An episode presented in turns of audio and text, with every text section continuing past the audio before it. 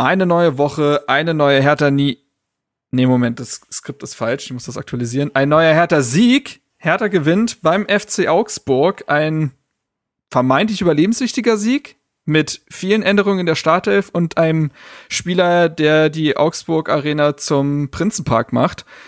Das und vieles mehr gleich hier im Hertha Base Podcast. Viel Spaß. Hallo Hertha Fans, das ist der Hertha Base Podcast mit Lukas Kloss und Marc Schwitzky.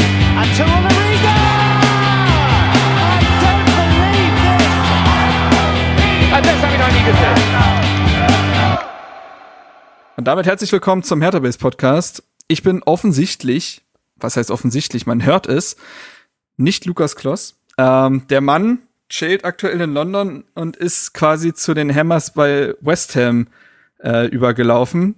Ja, wir, der macht demnächst da West Ham Base auf als Podcast. Wir machen da jetzt so ein Franchise-System draus, wollen das mal ein bisschen kultivieren. Nee, Quatsch, der lässt sich gerade gut gehen und das ist auch vollkommen verdient. Äh, schöne Grüße Lukas an der Stelle, der das Ding ja auch vor euch allen hört, da er das dann gerne schneiden darf. Das immerhin macht er noch. Und ich bin heute zum Glück dementsprechend auch nicht alleine. Ich habe mir Unterstützung geholt und wir werden Lukas im Kollektiv hoffentlich auffangen, auch wenn er natürlich als Kapitän dieses Podcasts nicht aufzufangen ist und er ist nicht, er ist kein Kapitän, der kurz am Schlusspfiff geht. Der Mann traut sich in die Kurve. Aber wie gesagt, wir sind heute zu dritt. Trotzdem mit dabei ist zum einen Benny. Grüß dich, Benny. Hi seit längerem mal wieder dabei, genauso wie Herr Richter. Luis, Grüße.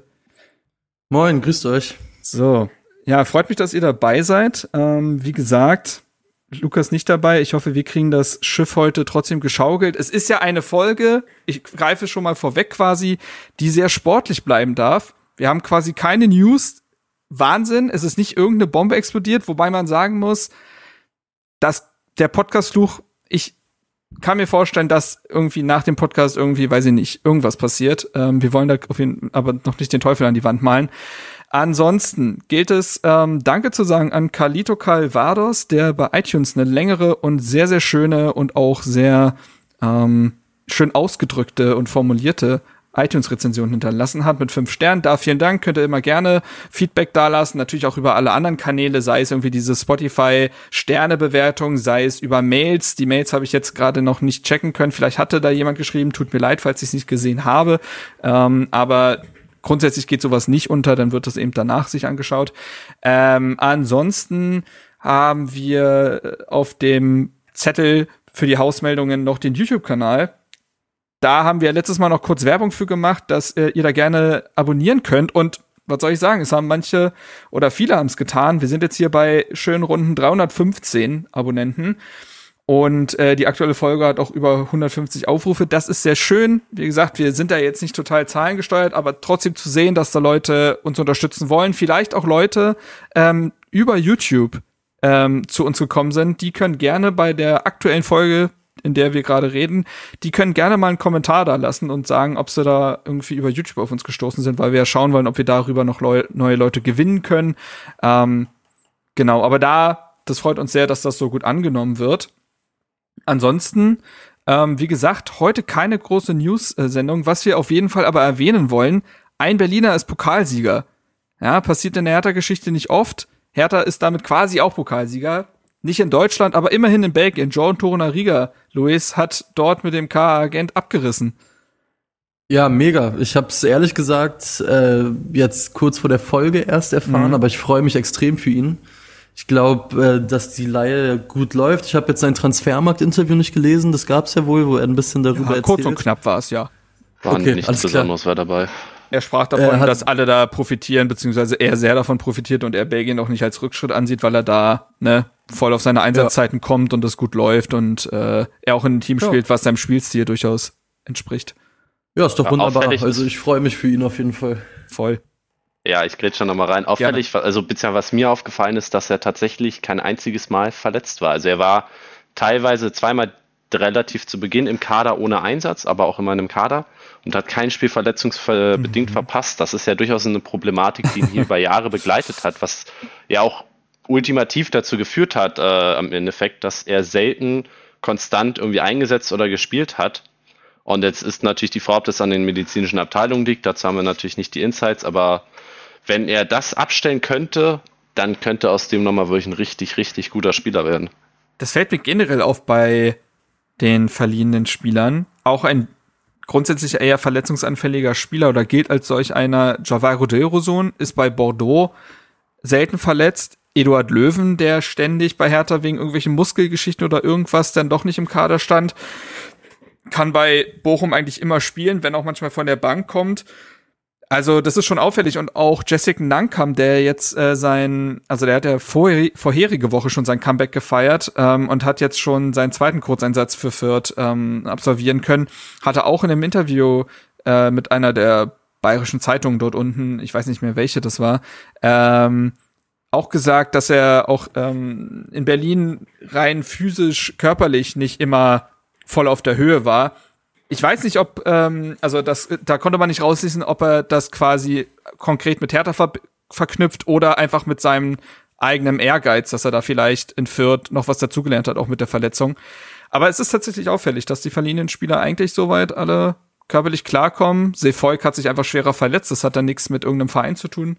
Ähm, ja, aber ja, grundsätzlich läuft's. Da hatten wir auch letztens ja das längere Leihspieler-Update für die meisten eigentlich ganz gut.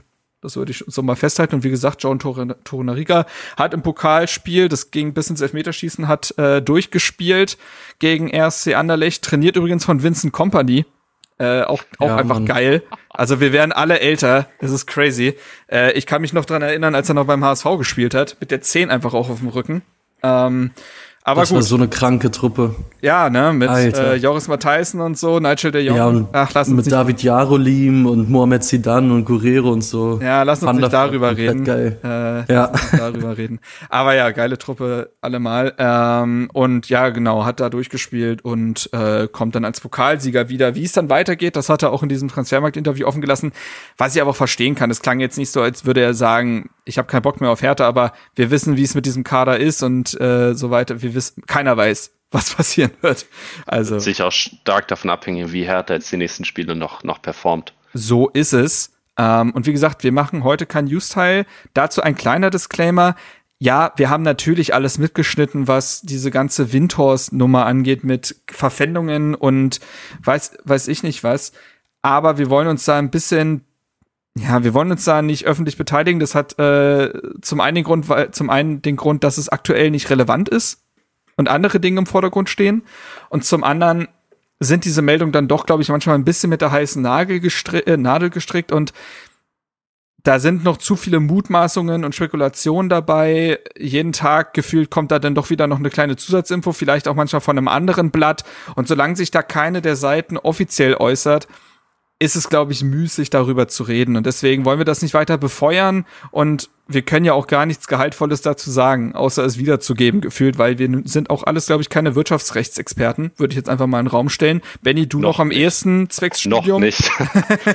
ja, und wir sind natürlich auch linientreu. Wir würden es natürlich nicht wagen, hier nochmal die, die Hertha-Führung so. zu kritisieren in der Hinsicht. So, dementsprechend, äh, vollkommen richtig, ähm, vollkommen richtig. Werner, jetzt ist gut. Jetzt jetzt nerv mich hier nicht. So. Ähm, okay, ähm, wie gesagt, wir haben keine News, ähm, aber wir haben ein Spiel zu besprechen. Und da würde ich einfach mal sagen, gehen wir in die Spielanalyse.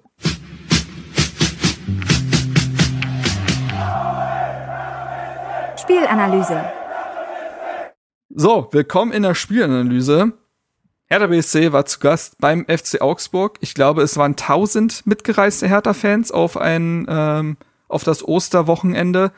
Und ähm, ja, ich würde mal sagen, wir fangen einfach direkt mit der Aufstellung an, denn da gab es ja nun wirklich eine einige offensichtliche Veränderungen und auffällige Veränderungen, Benny.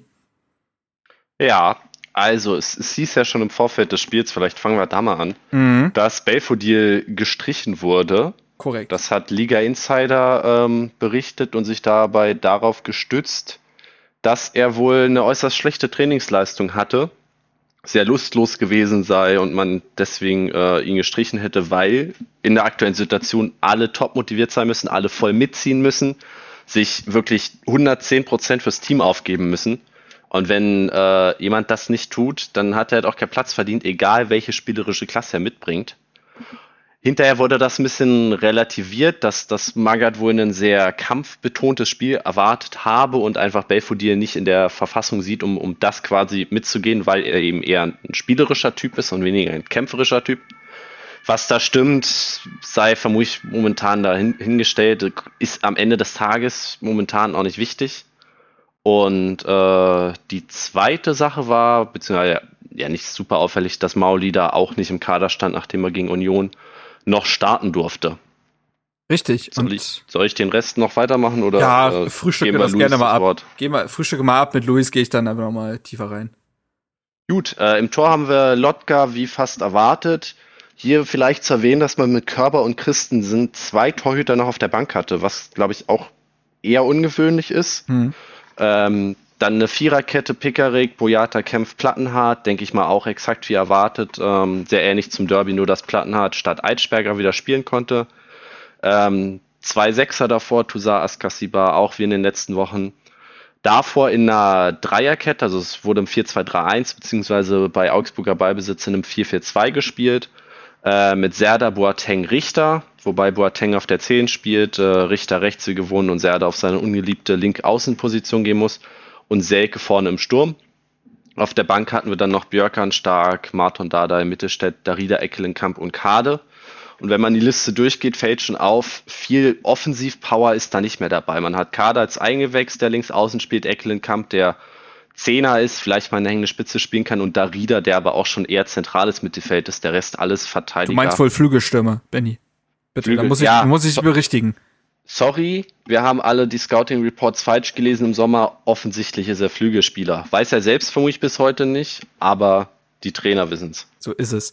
Luis, ähm, da fällt ja schon mal auf, wie gesagt, Belfodil nicht dabei, Mauli da nicht dabei, dafür zwei Torhüter, da wurden also quasi Kaderplätze übrig gelassen.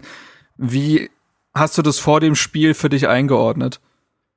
Ja, ich habe nach einer Einordnung gesucht, eher, also ich wusste auch nicht wirklich warum. Es gibt ja immer diese, die, diese Grafik, die Hertha postet, mit diesem kleinen Kärtchen noch unten für die Bank. Mhm. Sorry. Da waren quasi zwei Zeilen frei.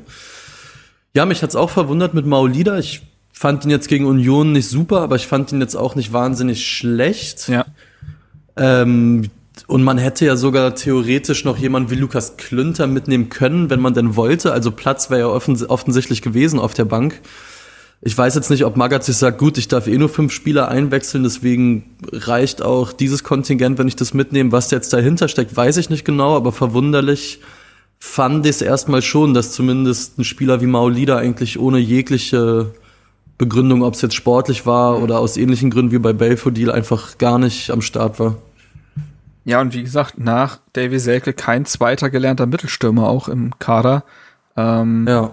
Riskant auch irgendwo. Ne? Also, aber gut. Ja, sehr riskant. Ja, aber also, gut. Wäre das Spiel anders gelaufen, dann ja, ja. wäre es taktisch schwierig geworden. Exakt, exakt. Ähm, ich würde noch anmerken ja. wollen zu Augsburg, da fehlten Caligiuri und Niederlechner aufgrund von Corona, glaube ich. Und ähm, das sind schon zwei tendenziell wichtige Spieler ja, bei den Augsburgern, ja. die da weggebrochen sind. Sowohl ähm, spielerisch als auch eben, was die Mentalität und Führungsstärke richtig. angeht. Ja. Nur schon mal als, als Vorgriff oder als Ergänzung zu den Aufstellungen insgesamt. Das stimmt, das stimmt. Ähm, dementsprechend genau, wie du schon gesagt hast, Hertha 4-2-3-1, 4-4-2 gegen den Ball, dadurch, dass Boateng dann eben auf die zweite Mittelstürmerposition neben Selke gerückt ist quasi.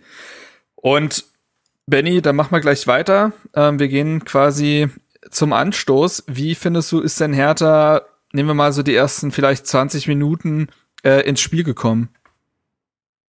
Ja, geht so, würde ich sagen. Also man hatte definitiv schon schlechtere Starts, man hatte aber auch schon bessere Starts. Man war irgendwie da, man hat auch von Anfang an durchaus kämpferisch gespielt, sich gallig gezeigt. Vermutlich gallig das Wort, was irgendwie im Zusammenhang mit Hertha am meisten benutzt wurde an diesem Wochenende und mhm. auch heute noch ein paar Mal fallen wird.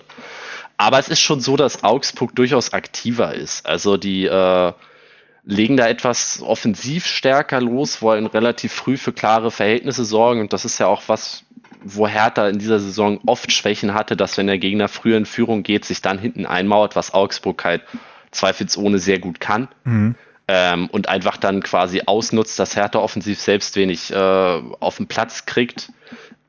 Hat äh, aus unserer Sicht zum Glück nicht geklappt. Ähm, direkt in der dritten Minute beispielsweise lässt sich Toussaint am 16er den Ball einfach wegspitzeln, sodass ähm, ein Augsburger, ich weiß gar nicht, ich glaube Gregoritsch war es, ja. ähm, relativ frei schießen kann. Lotka springt auch sehr spektakulär, aber der Ball geht zum Glück so, so einen halben Meter, vielleicht Meter rechts am Tor vorbei. Ähm, ja, und in der vierten gibt es direkt nochmal einen äh, Schuss, nachdem Plattenhardt, was glaube ich sehr zentral einfach in die Mitte geklärt hat und, und direkt wieder in Augsburg am Ball war. Also Start war nicht wirklich gut. Äh, man hatte ein bisschen Glück, vor allem in der elften Minute. Dann kommt es zur ersten richtigen Großchance für Augsburg. Meier zieht einfach äh, rechts am Plattenhardt vorbei, ähm, wo man sich ein bisschen fragt, wo, wo war dieser Meier in Berlin? Gleichzeitig denkt man sich Plattenhardt, ja gut, man sieht, warum er über die letzten Jahre selten irgendwie die Nummer eins war, oder gerade auch in dieser Saison lange abgeschrieben, weil er einfach, obwohl er hauptsächlich defensiv aktiv ist, sowas einfach nicht kontert. Wenn dann ein schneller Spieler mit einer Bewegung an, ihn, an ihm vorbeizieht, hat er wenig Chancen. Dann Felsch kämpft den Ball minimal ab, Boyata springt vorbei, was auch irgendwie sehr grotesk aussah. Hm. Ähm, und ich glaube, Niederlechner war, nee, der hat gefehlt, Framberger war es, glaube ich, der dann irgendwie drei Meter vorm Tor steht und den Ball nicht richtig trifft, weil er vermutlich selbst so war überrascht Finn war. Bogerson, aber ja, genau. Finn Bogerson, ja, alle mit F. Ähm, der, der war halt komplett überrascht, dass Boyata da so vorbeispringt und trifft den gerade irgendwie nur so mit dem Oberschenkel und dadurch geht er zentral auf Lotka. Aber das wäre durchaus eine Situation gewesen, wo es 1-0 für Augsburg stehen kann. Und ich denke mal, das war auch so ein kleiner Wachrüttler. Mhm. Ähm, an der Stelle würde ich abgeben erstmal, sonst wird das ein zu langer Monolog, glaube ich. sehr gut, sehr gut. Gleich reflektiert hier. Äh, nee, aber stimmt alles, gehe ich komplett mit. Ich finde auch, dass Hertha da eine an sich andere Körpersprache gezeigt hat als jetzt noch zuletzt und gleichzeitig trotzdem sehr viel noch hinterhergerannt ist und sich in der elften Minute nicht hätte beschweren dürfen, wenn es da 1 zu 0 steht und dann wissen wir, wie es ist, wenn Hertha in einem Rückstand hinterherrennen muss. Äh, haben wir diese Saison ja nun zu Genüge erlebt.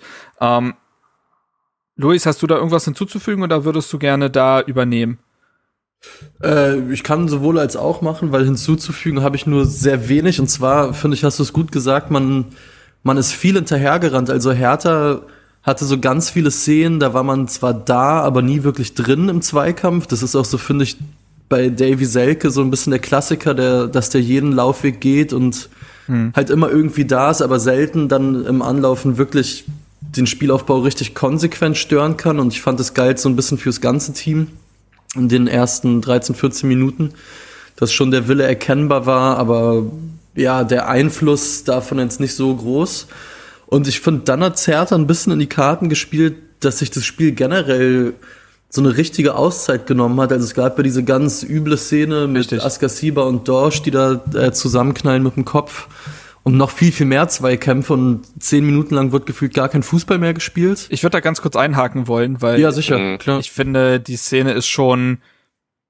Also mich hat's gewundert, dass beide weiterspielen, wobei irgendwie hat's mich dann wieder auch doch nicht gewundert, wenn man überlegt, wie im Fußball mit Kopfverletzungen umgegangen wird. Aber beide haben geblutet, meine ich. Und Dorsch schien lange Zeit nicht mehr zu wissen, wie er überhaupt heißt. Askasibar stand ja dann relativ zügig dann doch wieder. Ähm, beide dann mit Turban weitergespielt. Ich find's kritisch, ehrlich gesagt. Ich find's kritisch, dass die beiden weitergespielt haben. Ich glaube, damit schneiden wir jetzt kein Thema an, was vorher noch nie besprochen wurde oder was nicht im öffentlichen Diskurs stattfindet. Gar nicht. Aber es tut sich ja dahin, geht auch irgendwie nichts, muss man sagen. Und ich find's ehrlich gesagt übel. Und ich bin jedes Mal zusammengezuckt, äh, wenn einer von den beiden äh, dann danach noch Kopfbülle genommen hat. Ich weiß nicht, wie mhm, ihr es seht, aber ich fand's, ja. ich fand's sehr kritisch, dass sie weiterspielen durften. Ja, sehe ich auch so. Ich, ich wäre großer Fan davon, wenn man da sagt, Spieler raus, egal auf, auf, ob man ja jetzt einen zusätzlichen Wechsel einbaut oder so ein Concussion-Protokoll durchgeht. Wie gesagt, das ist ja eine Thematik, die irgendwie bei den Fans und auch bei den Medien durchaus immer mehr Anklang findet, aber noch nicht so richtig durchdringt. Ähm, ich habe aufgeschrieben, Santi macht mit Turban weiter, hm, kein Fan. Also und das noch milder ausgedrückt.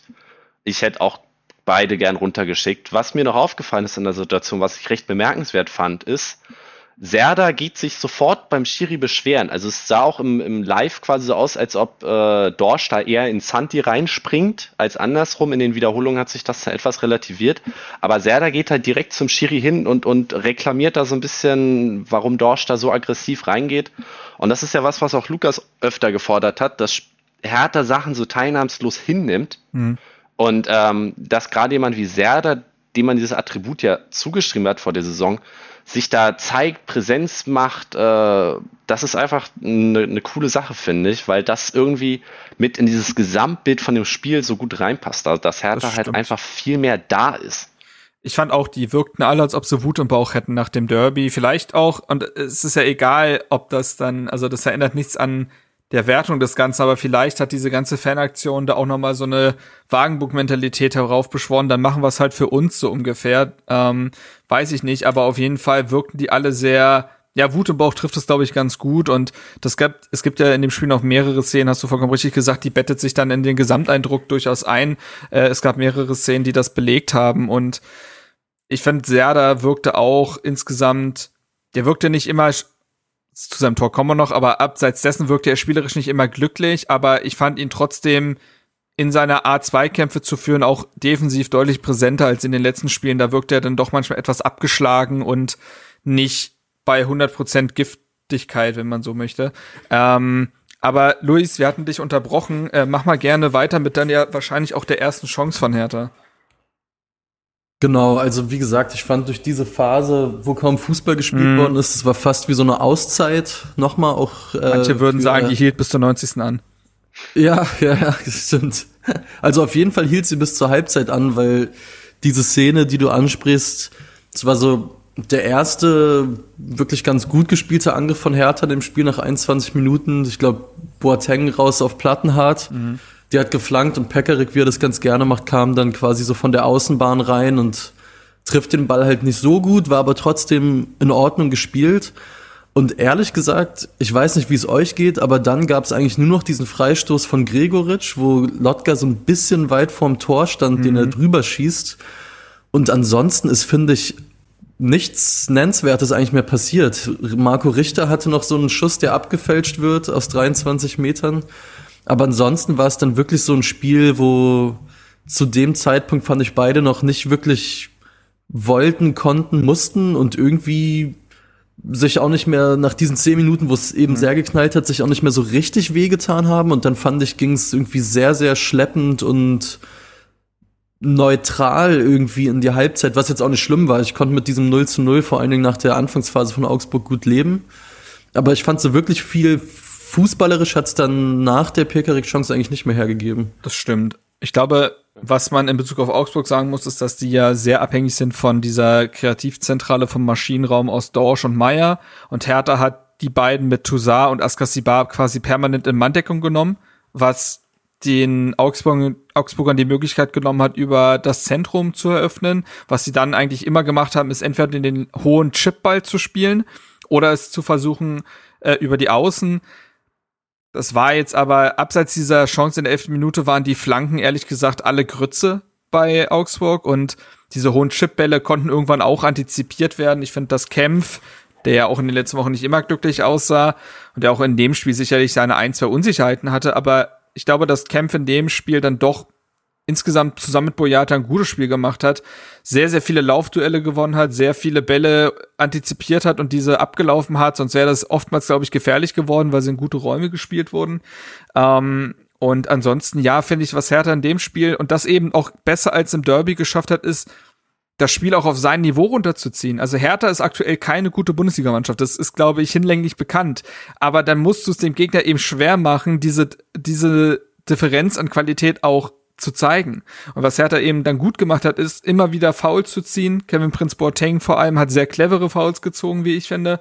Dadurch immer wieder das Spiel lahm, immer wieder den Gegner aus dem Rhythmus nehmen. Es gab diese Rudelbildung in der 26. Da sind Selke und Boateng voll dabei. Das ist, hat alles nichts mit Fußball zu tun, aber du musst es jetzt aktuell nur mal anders hinbekommen. Das war auch immer ein Element unter Paul Dardai, finde ich, den Gegner irgendwie in das eigene Spiel mit reinzuziehen so dass der völlig den Faden verliert. Ich fand, dass die Augsburger ganz oft sehr genervt aussahen. Und das ist eigentlich ein gutes Zeichen. Ich finde, das ähnliches Zeichen hatte man äh, im Spiel gegen Hoffenheim gesehen, dass man die einfach entnervt hat. Und das ist total legitim in der Situation, in der sich Hertha befindet, wie ich finde. Und ich, ich hatte zur Halbzeit mir so den Punkt aufgeschrieben, Hertha hat sich sozusagen diesen einen Punkt verdient, weil bis auf, der bis auf die Chance in der Elften kam da nicht viel von Augsburg. Man hat es defensiv gut gemacht.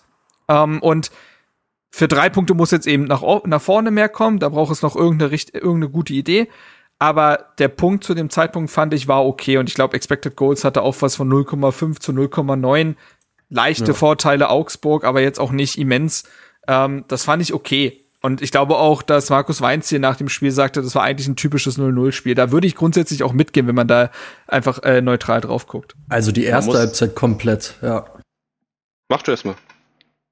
Nee, ich, ich wollte nur, also wirklich die erste Halbzeit war, was ich auch eben schon meinte, wirklich so 0-0, wie es im Buche steht, eigentlich, wo, wo niemandem so richtig was einfällt.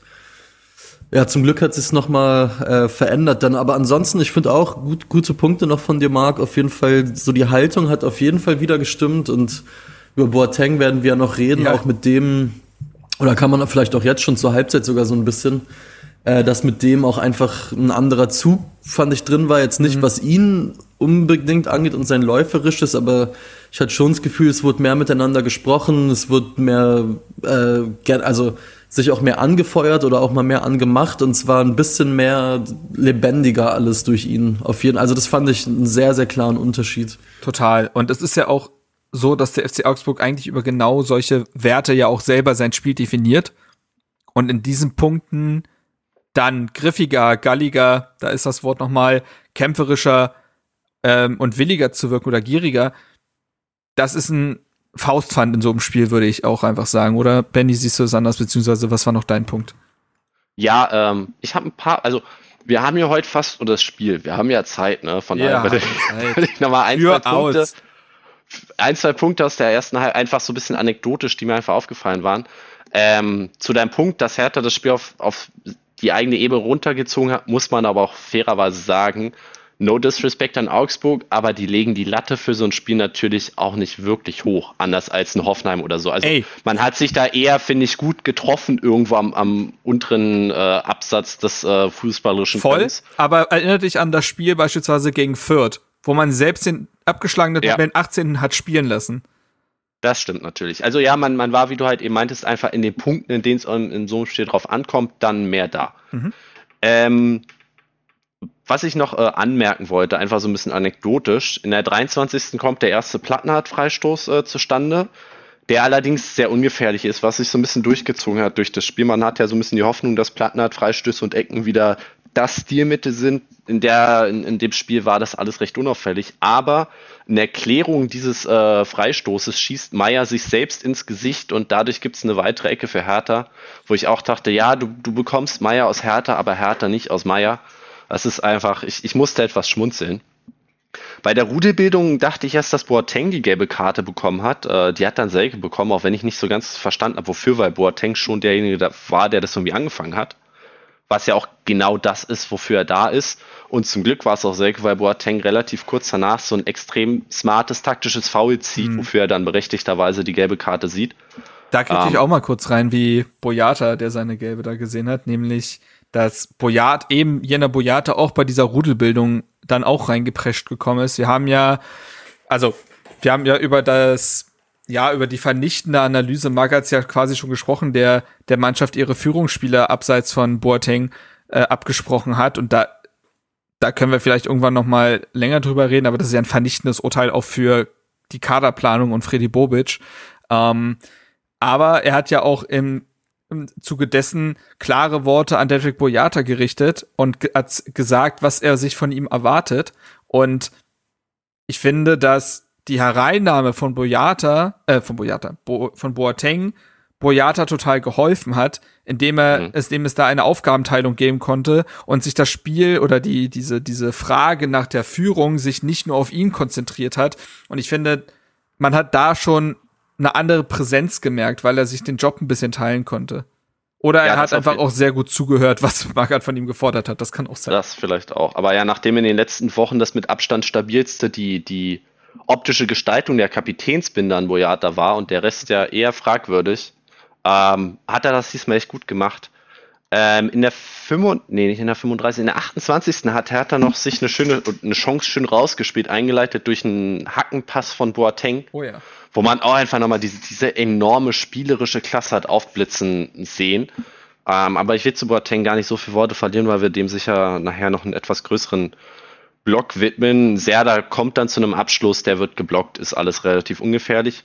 In der Nachspielzeit, zum Ende der Nachspielzeit, will ich auf jeden Fall Pekarik nochmal loben. Da hat Augsburg nochmal einen vergleichsweise schönen Spielzug gemacht und einen, einen Pass quasi tief in ah, den ja. 16er gemacht, wo ein Augsburger relativ frei vor Lotka gestanden hätte und Pekarik grätscht den einfach weg mit seinen 36 Jahren ähm, habe ich mich sehr gefreut, dass der einfach defensiv halt immer noch zu gebrauchen ist und das und, war einfach sehr ja. gutes Stellungsspiel und, und gut dazwischen gegangen. Und generell ein gutes Spiel von Pekarik, finde ich, der in den letzten ja. Wochen oftmals auch ein bisschen überholt wirkte und irgendwie, ja, nicht mehr zeitgemäß, ähm, aber in dem Spiel war er voll da, hat zum einen mit Marco Richter defensiv immer wieder auch gut gedoppelt, zum anderen eben jedem Richter auch immer wieder sehr, sehr gut und aufmerksam den Rücken freigehalten, sodass dieser sehr hoch schieben konnte und diese linke Seite von Augsburg, Pedersen und Jago war in den letzten Wochen eigentlich ziemlich formstark und die so aus dem Spiel zu nehmen, das war auffällig und das war sehr gut, finde ich. Das muss man tatsächlich loben. Ähm, aber gut, jetzt sind wir, glaube ich, bei der Halbzeit angekommen, würde ich sagen. Richtig. Und da habe ich nicht nichts äh, hinzuzufügen. Das habt ihr schon Hat sehr gut rausgearbeitet. Magath hatte dem Ganzen auch nichts hinzuzufügen. Es gab keine Wechsel zur Halbzeit. Ich habe schon, ich musste ein bisschen, weil ich äh, hatte ja für den RBB den Artikel geschrieben und ich hatte schon in der ersten Halbzeit sehr auf Boateng geachtet, weil ich mir dachte, vielleicht kann man an dem so ein bisschen das Spiel ähm, erzählen. Und hatte dann sehr aufmerksam geguckt, als die Spieler die Treppen da runtergingen, ob er denn überhaupt noch mal wiederkommt, weil man wusste ja einfach nicht, wie es um seine äh, ja um seine Fitness bestellt ist, nachdem er ja das muss man ja auch noch mal sagen, 196 Tage nicht mehr in der Startelf gestanden äh, war. Der stand das letzte Mal in der Startelf am siebten Spieltag und dementsprechend äh, ja musste man ja schauen, ob er das überhaupt überhaupt die Luft dafür hat, dann länger als eine Halbzeit zu spielen. Hatte er im Nachhinein hat er sogar gesagt, äh, ihm kam sogar die Auswechslung zu früh, er hätte noch gekonnt. Ich glaube, es war trotzdem verständlich, ihn dann für die dann kommenden, auch ja wichtigen Wochen doch noch mal ein bisschen zu schonen. Aber Luis, jetzt müssen wir ja gar nicht weit in die zweite Halbzeit gehen, um schon zum Highlight des Spiels zu kommen. Ja, äh, ging gut los auf jeden Fall. Generell finde ich in der zweiten Halbzeit hat Hertha irgendwie einen guten Zugriff, stand auch deutlich höher, fand ich. Also alles war so ein bisschen mehr Richtung Augsburger Tor verlagert. Ja, und das Tor war wirklich gut gespielt. Also es entsteht ja sogar aus einem Einwurf vom Gegner, ja. wenn mich nicht alles täuscht. Aber genau. mal ganz kurz aus Augsburger Sicht, was für ein schlimmer Einwurf, oder? Ja, das war schon bitter. ja. Schon, also schon wenig draus gemacht.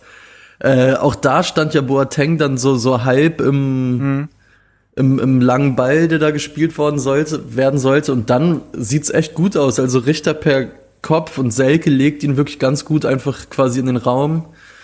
Richter zieht bis zur Grundlinie und Serda drückt ihn dann quasi mit der Hacke rein. Also es war schon wirklich gut gespielt, auch irgendwie cool, dass Richter es vorbereitet und Serda das schießt. Ich glaube, genau die beiden Spieler, wo speziell nach dem Derby nochmal äh, der Ruf quasi lauter wurde, warum die mhm. so wenig spielen oder auch in solchen Spielen nicht spielen. Äh, da hat man kurz gesehen, dass das schon Fußballer sind, die wirklich auch was können am Ball. Klar, und wie Serda den, den reinlegt, das macht er schon richtig gut. Das erste Bundesligator seit diesem Spiel in Bochum ist auch verrückt, ey. Hm, der, der letzte Auswärtssieg war das doch auch. Nee, wobei. Der letzte Auswärts nee, nee, aber Frankfurt. Äh, der, der, also Serdas letztes Tor, mein ja, ja. Der hat ja zwar im, im, Derby gegen Union da im Pokal diesen, diesen komischen Doppelpack mhm. durch ein Eigentor und wo er nochmal so angeschossen wird. Also ich habe mich sehr für ihn gefreut, einfach, Voll. dass mal was, was klappt wieder. Und ich fand die Führung jetzt nicht unverdient. Ich fand, es war so ein Tor im Sinne von derjenige, der jetzt das erste schießt, der führt dann auch verdient, so dumm das jetzt klingt. Aber davor fand ich das Spiel so ausgeglichen. Und Hertha hat dann so den ersten, den ersten Schlag irgendwie gesetzt, fand ich. Und es kam, einerseits fand ich sehr überraschend, weil es ist für mich schon einer der besseren Angriffe der Saison, so wie es dann ausgespielt wird.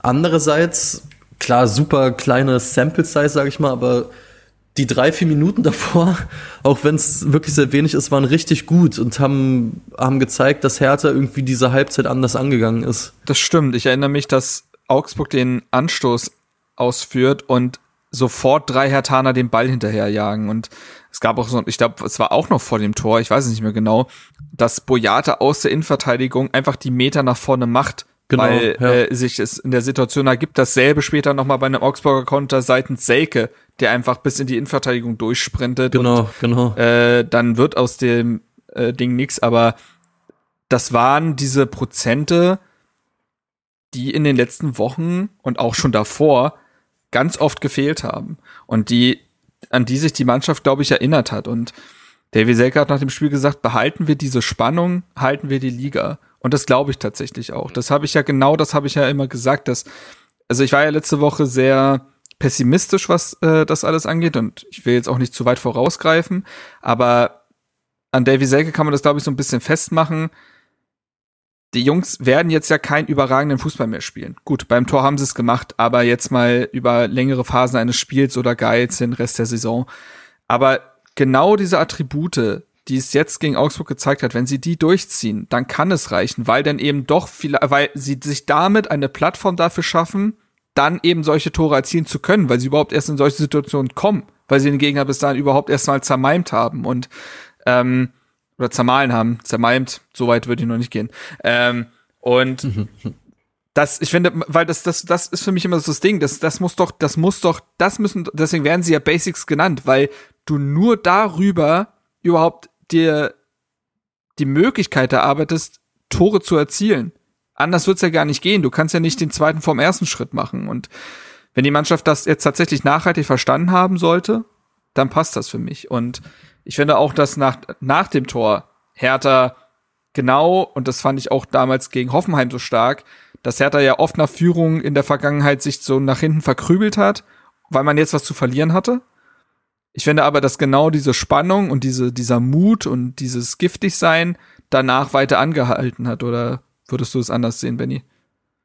Nee, auf, auf keinen Fall. Wir haben ja dann direkt in der 55. also nur ein paar Minuten später, so eine richtig schöne Balleroberung von Serda, ähm, so mhm. im Halbmittelfeld von Augsburg, der dann vorbeizieht, äh, den Pass auf Richter. Oh, wenn ähm, er den besser spielt, der Serda. Ja, wenn, wenn er den Richter, also ein bisschen schärfer ja. spielt und Richter mit rechts abschließen Exakt. kann, statt mit links. Ich glaube, Richter zeigt ihm das sogar an, spiel mir auf rechts. Dann steht es da vielleicht 2-0 und der, der Deck ist fast schon drauf.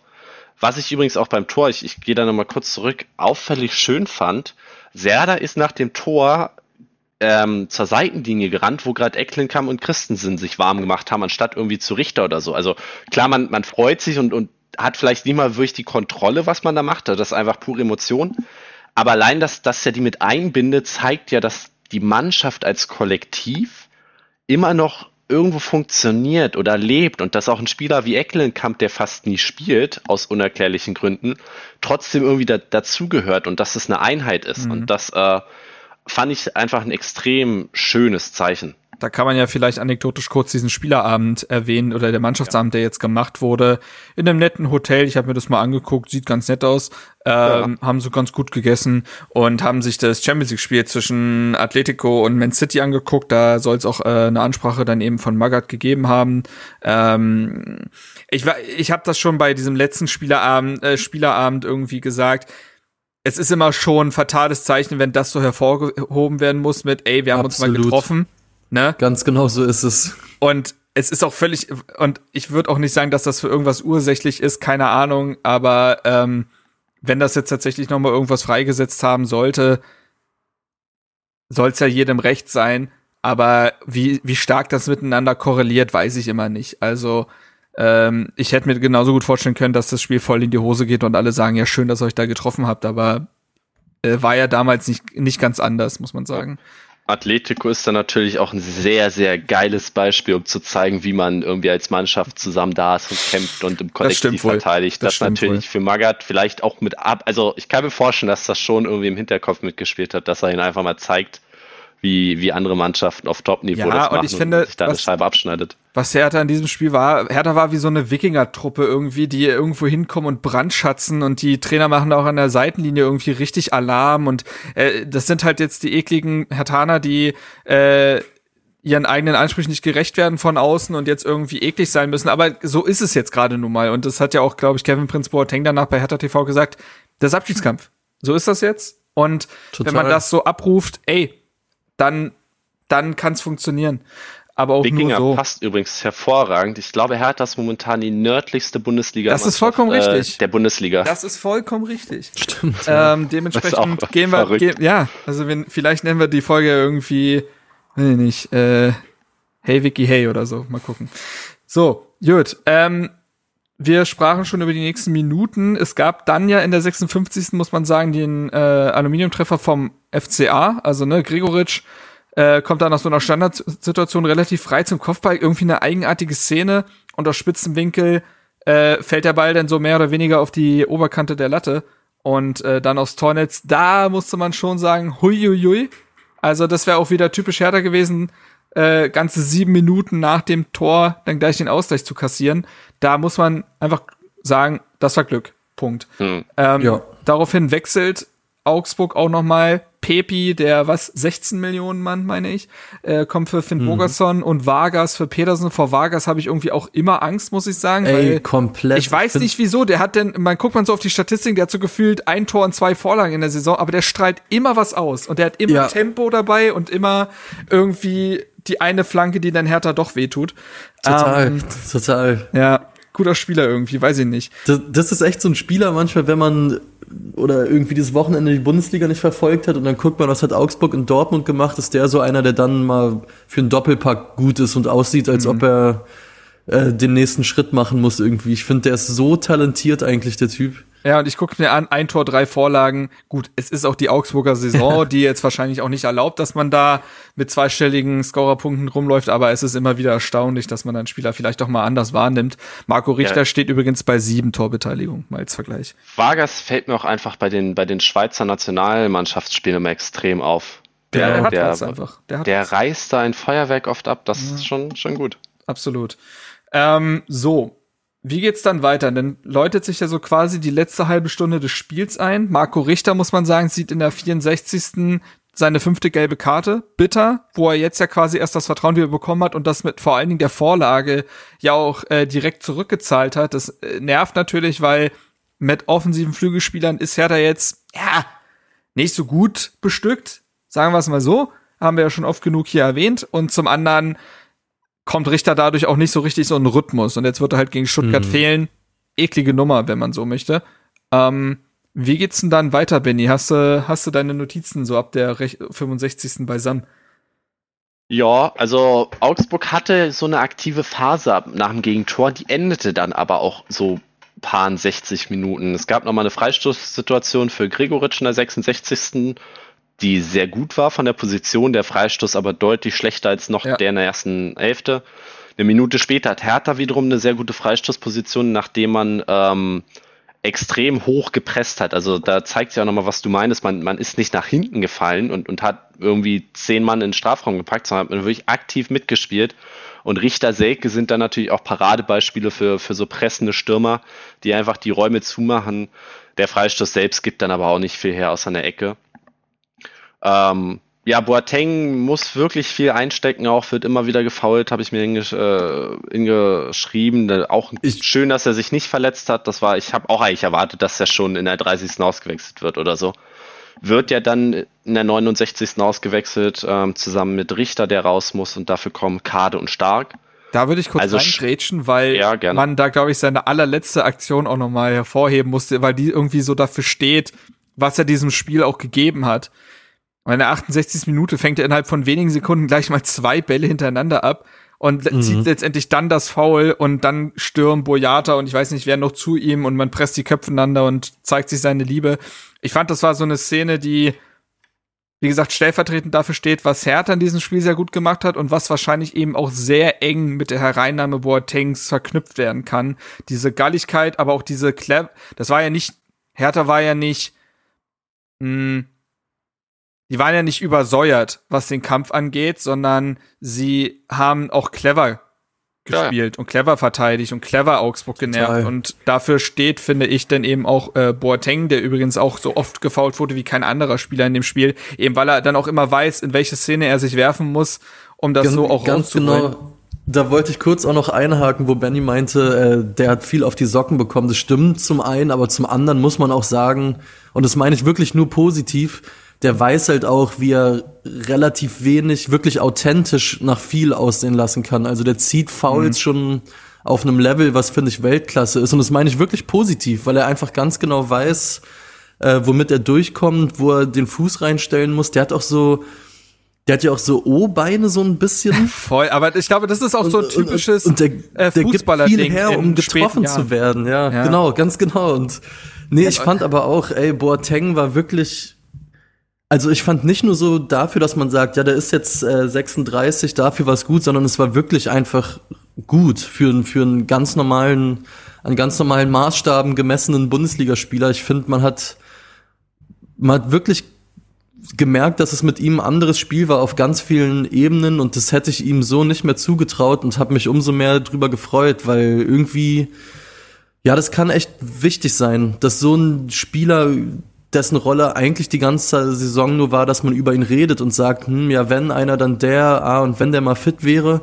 Und jetzt war er endlich mal fit und das kann, glaube ich, echt für das Team auch sehr cool sein, auch für die Jungspieler zu sehen, okay, der erzählt mir nicht nur sehr viel, sondern der kann halt auch wirklich noch eine ganze Menge. Ja, der hat nun und wirklich im linken geil. mehr Talent als viele andere Bundesligaspieler im ganzen Körper. Das gab immer wieder ja. Szenen wie diesen Hackenpatz oder es gab so eine Szene, wo er das Bein einfach nur stehen lässt, sodass der Ball so Bogen lampenartig rechts zum, Gegensp zum Mitspieler kommt, einfach weil er weiß, wie es läuft und ein Spieler, also ich fand es auch lustig, diese O-Beine sind schon auffällig und er läuft auch so ein bisschen so wie auf rohen Eiern mittlerweile. Mhm, ähm, also er sieht so ein bisschen. bisschen, er sieht so ein bisschen aus wie äh, so ein Cowboy ohne Pferd, aber es ist beeindruckt, mit was für einer Technik und was für einem Spielverständnis dieser Spieler ausgezeichnet ist und äh, das ist krass, was er diesem Spiel gibt. Wir müssen, wie gesagt, nicht drüber reden, dass hier Hertha irgendwie die Sterne vom, äh, vom Himmel gespielt hätte, aber verglichen damit, wie verkrampft Herthas Offensivspiel und Kombinationsspiel in den letzten Wochen und Monaten ausgesehen hat, ist das eine ganz klare Verbesserung. Und Hertha sah deutlich gefälliger aus. Und hinzu kommt eben, dass Boateng also es wurde auch schon gewitzelt, dass äh, ich äh, im Podcast sagen werde, dass jeder Pass von ihm Sinn macht und äh, er der Mannschaft viel gibt, aber es ist ja nun mal so. Und es ist gleichzeitig eben so, dass der Mann diesen Kampf vorgelebt hat und eine Präsenz hat und Leute, also der hat ja auch, der wurde immer wieder gesucht und der hat auch sehr, sehr viel dirigiert im Pressing, im, äh, der weiß, wie man Dreieck bildet, ne, ohne viel zu laufen, gleich mehrere Augsburger laufen zu lassen. Das sind diese kleinen Grunddinge, die Hertha in seiner ganzen Unsicherheit und dem ganzen Abwärtsstrudel absolut verlernt hat. Und ein Spieler, der so, so weit weg wirkte, kann plötzlich den Puls einer Mannschaft diktieren. Und das finde ich mhm. beeindruckend. Es ist halt so ein riesen What-If, was wäre, wenn er fit gewesen wäre. Darf man nicht drüber Saison. nachdenken. Es ist, es ist, es ist erschreckend, ja. was man, also ich, ich rede nicht mal von Europa. Aber man hätte ja wirklich so eine richtig schön entspannte Saison tabellarisch irgendwie verbringen können, wenn man diesen Boateng die ganze Zeit gehabt hätte. Und das viel größere What-If, was noch mehr schmerzt, ist, dass man ihn vor drei, vier Jahren hätte haben können. Aber das Fass wollen wir gar nicht aufmachen, glaube ich, sonst wurde auch schon oft genug. bitterlich. Ja, ja, wurde auch schon oft genug hier aufgemacht. Und wir wissen ja auch, dass es hätte passieren können, wenn ein gewisser Geschäftsführer Sport einfach nur Ja gesagt hätte. Anderes Thema. Ich finde, um nochmal auch diese Belfodil-Geschichte aufzugreifen oder auch Maolida, oder ich habe das ja auch schon eben bei Davy Selke erwähnt, ich finde, wenn die Mannschaft durchschnittlich weniger Fußball spielt, aber dafür so kämpft, beziehungsweise Boateng hat es auch schön gesagt, man hat in den richtigen Momenten Fußball gespielt, dann reicht Wenn man das. musste. Weil man, wenn man musste, richtig. Und ich glaube auch, dass dieses Thema Mentalität und Kampf und so weiter, das steckt sich das steckt sich gegenseitig an. Will heißen, wenn da vorne ein Davy Selke rumturnt, der wird nicht alles, da wird nicht alles klappen. So, und der wird auch, ähm, auch mal lächerlich aussehen oder ähnliches. Aber der, der, der brennt komplett. Und ich glaube, dass sich das gegenseitig anzündet in der Mannschaft. Sobald der andere ein bisschen wen, ein paar, paar Prozente rausnimmt, glaube ich, ist es sehr wahrscheinlich, dass sein Nebenmann das auch tut. Und wenn du da vorne mhm. aber Selke, Boateng und Richter hast, die geben, die geben dir etwas vor, mit der die Mannschaft mithalten muss und mit der sie auch mit und der, dass sie diese, das ist etwas, was sie auch beflügeln lassen kann. Das habe ich ja eben auch bei Boyata gemeint, der glaube ich deutlich von der Präsenz eines Boatengs profitiert. Und ich glaube, dass ich glaube, dass jeder Trainer bei Hertha aktuell erstmal diese Erfahrung machen muss, ja, wir sind im Abstiegskampf, aber den Riegel, einfach den Defensivriegel vorschieben, funktioniert nicht, weil Hertha dafür defensiv einfach zu schlecht ist. Und es braucht diese Balance. Diese Balance haben wir ja schon oft angesprochen. Diesen Podcast hat diese Mannschaft nicht. Du kannst sie weder heillos vorne anrennen lassen, als auch äh, hinten irgendwie nur 10 Meter vom Tor verteidigen. Beides kann sie nicht, weil dafür die Mannschaftsteile zu inkonsistent sind. Aber wenn du es schaffst, da so eine goldene Mitte zu finden, dass sie sich immer wieder entlasten können, dass sie aber auch gleichzeitig auch mal Phasen drin haben, wo sie einfach nur wegverteidigen. Schlimme Vokabel irgendwie mittlerweile, aber einfach verteidigen, nennen wir es so. Das kann funktionieren, glaube ich. Und äh, wie gesagt, da sind gewisse Spieler, glaube ich, ein Schlüssel, allen voran eben, um den Bogen zu spannen, Kevin Prince Boateng. Aber wie gesagt, stark kommt für ihn.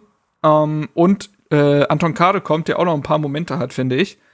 Ja, äh, vor allem direkt nach der Einwechslung. Der, der hat ein paar Sekunden nach seiner Einwechslung gewinnt er den Ball an der rechten Seite und dribbelt sich da durch 20, 30, 40 Meter, steht relativ frei im 16er und verzettet sich dann leider etwas. Wenn er da ein bisschen früher den Querpass findet oder den Mut hat abzuschließen, da merkt man halt einfach ein bisschen die, die Unerfahrenheit und die Unsicherheit. Aber man, man sieht auf jeden Fall, dass das Talent da ist.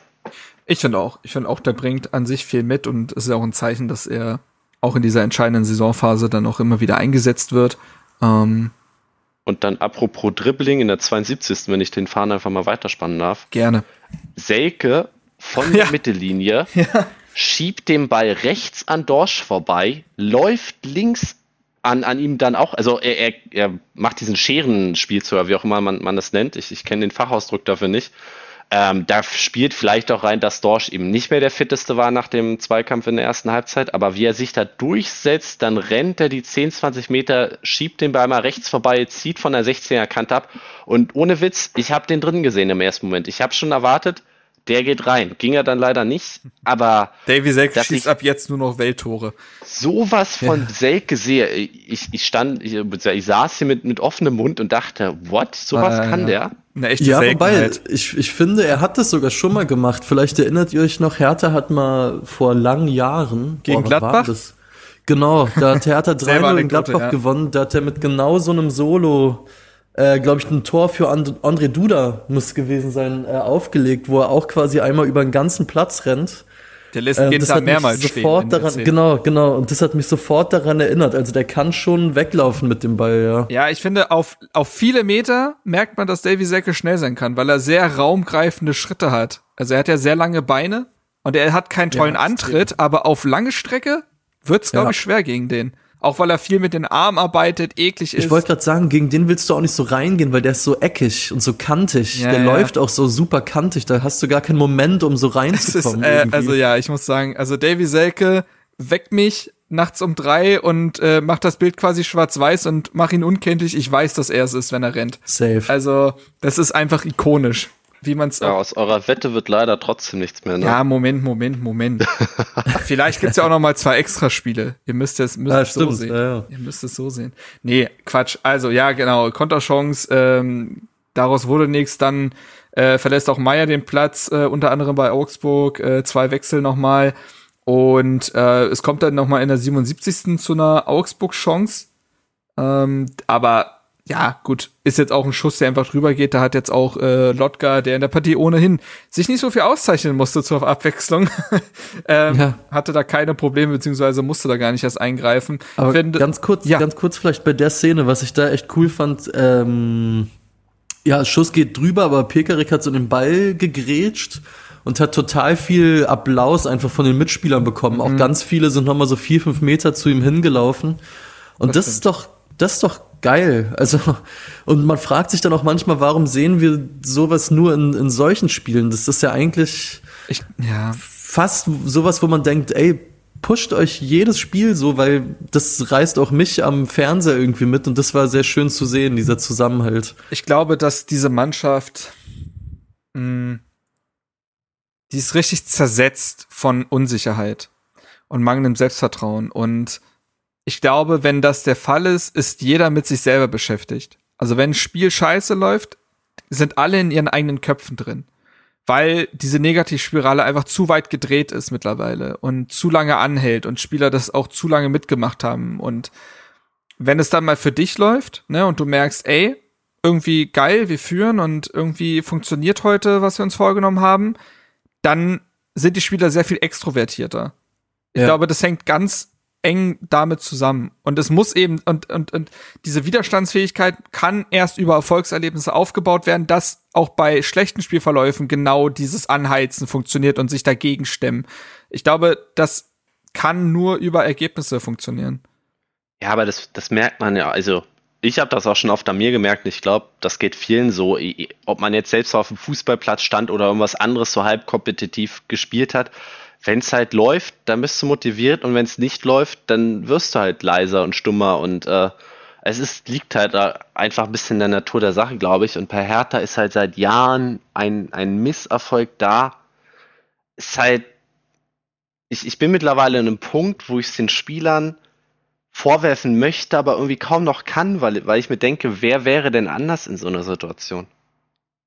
Ja, das ist halt ein großes Problem, ne? Das, ähm, ja, dass man auch, ich finde, auch gegen Union irgendwie, wie gesagt, gegen Augsburg war mir gar nicht, also ist vollkommen klar, dass das kein Vergleich ist und dass sie hier Prozente gezeigt haben, die sie gegen Union nicht gezeigt haben, aber auch da, finde ich, wirkte es ja nicht so, als ob die da irgendwas abschenken. Sie konnten es nicht besser und irgendwann waren sie mal wieder gebrochen und ich will jetzt die Mannschaft nicht äh, komplett in Schutz nehmen. Das ist beileibe nicht. Die Mannschaft hat genug Anlass zur Kritik gelassen in dieser Saison, gar keine Frage. Aber du hast es eben gesagt, so richtig vorwerfen kann man es denen nach drei Jahren absoluter Misere kaum noch und sie baden gerade auch Dinge aus, die nicht in ihrer Hand gelegen haben. Thema Kaderplanung. So, das, das ist schon so. Ähm, auf jeden Fall machen wir weiter. Von Augsburg muss man ehrlich sagen, die haben ja noch mal alles nach vorne geworfen, zum Beispiel einen Mitstürmer für einen Innenverteidiger gebracht. Äh, später kommt dann auf bei Hertha noch Dardai für Toussaint für die letzten vier Minuten da kommt nichts mehr von Frei äh, Freiburg, sage ich schon, von Augsburg. Also da merkt man dann eben ja. besonders, dass es eine Mannschaft ist, die eben nicht daran gewöhnt ist, offensiv zu denken in dem Sinne oder zu schauen, wie knacken wir jetzt den Gegner, der gegen uns äh, zehn Meter vom eigenen Tor weit entfernt verteidigt. Da kam nichts mehr. Und Hertha wiederum, finde ich, auch das war diese Parallele zum, Augs äh, zum Hoffenheim-Spiel, behält die Spannung einfach bei und schaltet zu keinem Moment ab. Und da wirkte sogar mal die Innenverteidigung sicher und wie ein Bollwerk. Also auch unterstützt dann von einem, später von einem Dardai oder auch, äh, oder auch Niklas Stark. Aber das verteidigt am Ende Hertha sehr sauber. Und auch das ist ein Satz, den man, glaube ich, länger nicht mehr gesagt hat. Ja, Augsburg befand sich halt richtig in dieser Hertha-Situation, ne? Du, du mhm. liegst halt hinten und du willst irgendwie, aber da fehlt halt bei Augsburg dann auch das Ticken Qualität. Und dann, dann weiß Augsburg auch einfach nicht mehr, wie sie da durchkommen sollen. Und ich hatte fast schon nach dem, nach dem Führungstor, aber spätestens ab der 60. dieses Gefühl von, es kann eigentlich nichts mehr passieren. Und das ist was sehr, sehr Seltenes ja, bei mir. Bei jedem Hertha-Spiel mhm. sitze ich hier und klapper bis, bis auf die Zähne und denke, da muss doch noch was kommen und da kommt noch was und, und wir kriegen noch das Gegentor und irgendeine Slapstick-Einlage ich weiß auch noch, ich hatte da die ganze Zeit das Hinspiel vor Augen. Ich war da im Stadion, das, das war ja, das letzte mhm. Dada-Spiel ist. Und da hatte Marco Richter dieses Tor gemacht. Aber mit Beginn der zweiten Halbzeit, ich habe die ganze Zeit nur darauf gewartet. Und ich habe nicht quasi gedacht, oh, wir haben noch 45 Minuten, um Tor zu schießen. Sondern ich habe die ganze Zeit nur rückwärts gezählt, wann dieses Spiel zu Ende ist. Und das Ergebnis kennen wir alle. Und dieses Gefühl hatte ich diesmal überhaupt nicht. Ich saß hier fast sehr entspannt und war mir irgendwie ziemlich sicher, es kommt nichts mehr. Auch wenn die fünf Minuten Anzeige für die Nachspielzeit dann nochmal Erinnerungen geweckt hat, weil das genau die gleiche Zeit ist wie wir im Hinspiel. Ähm, aber er hat das diesmal souverän runtergespielt und ich mhm. war sehr erstaunt. Also, ich versuche ja oft die nüchterne Einschätzung vorzunehmen und objektiv zu bleiben und so, aber ich kann ehrlich sagen, ich war kein Mensch mehr nach dem Spiel. Ähm, ja, weil ich, weil ich einfach die Bedeutung so die ganze Zeit im Kopf hatte. Ich habe auch gemerkt, dass die Mannschaft mental gefasster ist als sonst und dass sie irgendwie stabiler ist und dem Gegner auch nicht so viel einfällt und dass das schon passen kann, auch weil ich das Gefühl hatte, auch durch diese, zum Beispiel diesen Selke-Konter, da ist vielleicht sogar noch ein Tor drin irgendwo. Ähm, aber aufgrund der Bedeutung, die so dermaßen wie so ein Damoklesschwert über diesem Spiel geschwebt ist, war ich dann doch, war mein Puls dann doch, weil, glaube ich, vor jenseits mhm. von Gut und Böse. Und äh, da ist schon sehr, sehr viel abgefallen, als dann der Abpfiff ertönt ist. Ähm, ja, extrem. Weil ich doch. dann doch irgendwie dachte, so stabil die jetzt vielleicht wirken, es ist härter. Es ist doch härter, wenn jetzt in der 83 jemand, äh, äh, äh, wie der sehr engagierte Boyata denn vielleicht doch das Ding unglücklich zum Eigentor abfälscht und Hertha danach einbricht und sogar noch verliert und man sitzt am Ende und denkt sich, was ist denn jetzt eigentlich schon wieder passiert? Also das, das, das, diese, äh, quasi dieses Paralleluniversum existiert bei Hertha immer. So, und dementsprechend äh, musste, musste ich da schon noch abwarten, aber letztendlich ist das ein Sieg, der für mich auch in Ordnung geht. Ich verstehe total, dass dann Markus Weinzel sitzt und sagt, für mich ist es 0-0. Ich verstehe auch, dass neutrale Zuschauer sagen, das Spiel hat nun wirklich keinen Sieger verdient. Ich kann aber ja. auch verstehen, dass man sagt, Hertha wirkte einfach die entscheidenden Prozente, und die sind es in so einem Abschießkampfduell nun mal, die entscheidenden Prozent gieriger, die entscheidenden Prozent zwingender, griffiger, und dann hat man, wie finde ich auch Luis richtig gesagt hat, der, der das Tor schießt, hat es irgendwo wieder verdient, weil hm. diese letzten Prozente dann eben rausgekitzelt werden man, man kann Bobic ja viel vorwerfen, was den Kader angeht, aber ich glaube, genau das war das, was er vor Augen hatte, als er von Mentalität und Italien und so weiter sprach. Das ist, das ist genau die Leistung gewesen, wo halt die, die Mentalität die fehlende Qualität ein Stück weit weggemacht hat. Klar, es war nur Augsburg, das darf man immer nicht vergessen, wobei man auch sagen muss, Augsburg war in den letzten Wochen extrem stark. Die haben Wolfsburg besiegt, was vielleicht auch nicht so viel bedeutet. Der Mainz in diesem Nachholspiel besiegt. Die haben sich sehr, sehr gut bei den Bayern verkauft und durch ein Elfmetertor verloren. Also Augsburg ist jetzt keine Weltmannschaft, aber war geführt von den vier Teams, die da unten mhm. noch realistisch äh, um, um den Klassenhalt kämpfen, das Team, was gefühlt am stärksten oder am, am, am sichersten unterwegs war. Und dass man genau Augsburg mit diesen Mitteln geschlagen hat, mit den eigenen Mitteln geschlagen hat und über eine sehr gute kämpferische Leistung, ohne dabei Grenzen zu überschreiten, so halt wirklich genau an der Kante des, des Erlaubten und des Vertretbaren zu agieren. Ähm, ich glaube, das ist genau das Bild, was, was Freddy Bobic irgendwie vor Augen hatte, ähm, ohne ihn, wie gesagt, davon von der Kritik freisprechen zu wollen, die durchaus berechtigt da ist, weil man sieht auch, wer hat nicht gespielt, ein Mauli da, wer hat nicht gespielt, ein Belfodil, wer hat nicht gespielt, weil verletzt, aber der sicher nicht reingepasst hätte, ein Jovetic. Mhm. Das sind nun gut, jetzt haben Serda und Richter zum Beispiel genau funktioniert, aber es ist auch auffällig, dass viele der Spieler, die die Bobic geholt hat, eben nicht in dieses und, von ihm. Und wer hat es erstmal seit 200 Tagen wieder in der Startelf gestanden, der dieser Spieler sein soll? Das ja. muss man ja auch sagen. Also man hat sich da einen Führungsspieler dazu geholt, an dem man anscheinend viel festgemacht hat, weil neben ihm hat man keinen weiteren Führungsspieler verpflichtet, der jetzt bei was knapp 500 Minuten steht und ja. insgesamt 14 Einsätzen, davon äh, fünf von Anfang an. Naja, ne, also deswegen, mhm. äh, also ich sehe deinen Punkt total. Das war jetzt quasi das, was sich Bobic gewünscht hat, aber es ist immer noch fernab dessen, gemessen an der Quantität der Spiele, in denen das gezeigt wurde, was irgendwie in Ordnung wäre. Ähm, aber jetzt bleiben wir mal erstmal nur bei dem Spiel. Ähm, wie gesagt, das Spiel ist vorbei. Hertha gewinnt dieses Spiel 1 zu 0. Das ist der erste Auswärtssieg der Rückrunde. Lotka übrigens nochmal mit einer sehr starken Aktion in der allerletzten Stimmt, Lotka Minute. Pflückt den Ball raus. Generell, Lotka musste ja jetzt nicht seine eine seiner Paraden zeigen, wie beispielsweise im Derby, aber was mir bei ihm immer gefällt, ist seine Präsenz. Der hat immer Präsenz, der hat immer Strafraumkontrolle. Er hat auch in dem Spiel mehrere Flanken gut runtergepflückt sieht da immer sehr ungestüm aus. Also ich warte schon, dass der mal Boyata irgendwie im Knie wegfetzt oder so. Aber grundsätzlich ist diese Form von Aggressivität und Präsenz, glaube ich, etwas, was Hertha ja auch lange gefehlt hat und was man sich auch irgendwo von Alexander Schwolo auch, auch immer gewünscht hat. Auch wenn er ein starker Kommunikator ist, diese dieses, dieses Ausleben des Ganzen hat dann manchmal gefehlt und Lotka strahlt das aus. Ich will jetzt nicht dieses Fass aufmachen, was ich auf Twitter aufgemacht habe. Da haben viele Leute mhm. kommentiert, von wegen, geht da vielleicht doch noch mal was mit längerem Verbleib und so. Lass uns das gar nicht aufmachen. Äh, war einfach nur ein, ein Hirngespinst von mir. Ähm, aber ja, hat sich dementsprechend auch in dieses Gesamtpaket eingefügt, in diesen Gesamteindruck, ohne jetzt groß glänzen zu müssen. Und äh, ja, so ich glaube, damit können wir das Spiel an sich zumachen. Außer Luis, du hast noch irgendeinen Punkt zum Spiel? Äh, also jetzt nicht speziell zum Spiel, aber so das, vielleicht kann man noch darüber reden, auch mit Hinblick jetzt auf den Vorausblick quasi, was man jetzt daraus mitnimmt. Oh, sorry, ey, meine Nase ist echt zu, merke ich gerade. Der Mann äh, hat Corona, Leute, seht es ihm nach. Ja, ich gebe alles auf jeden Fall. ähm, Ich finde nämlich, ich bin, ich war auch oder ich bin immer noch extrem happy über diesen Sieg und war auch nach Abpfiff extrem erleichtert. Aber ich glaube, man muss sich wirklich davor hüten, jetzt daraus mehr zu machen, Ey, als es war. Das war im Endeffekt ja. ein wirklich rausgeekelter Sieg in Augsburg. Also ich weiß, wir gewinnen so selten und vor allem wir als Fans kommen so selten in den Genuss, so einen Sieg mal zu zelebrieren, dass man, oder jetzt rede ich speziell von mir, sich die Highlights auch fünfmal anguckt und darüber noch mal öfter nachdenkt und sich freut. Aber es, also A hat Hertha noch überhaupt nichts erreicht. Das waren die Punkte 6, 7 und 8 in der Rückrunde. Das muss man auch mal festhalten. Es ist immer noch eine grottenschlechte Rückrunde und Hertha hat, wenn man ehrlich ist, Glück überhaupt noch im Geschäft zu sein. Voll.